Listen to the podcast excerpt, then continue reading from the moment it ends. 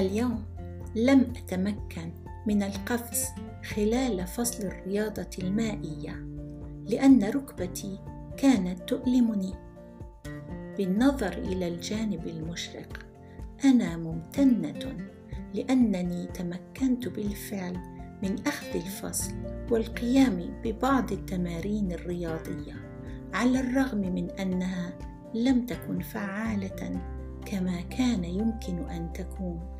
لولا إصابة ركبتي كيف نظرت أنت إلى الجانب المشرق اليوم؟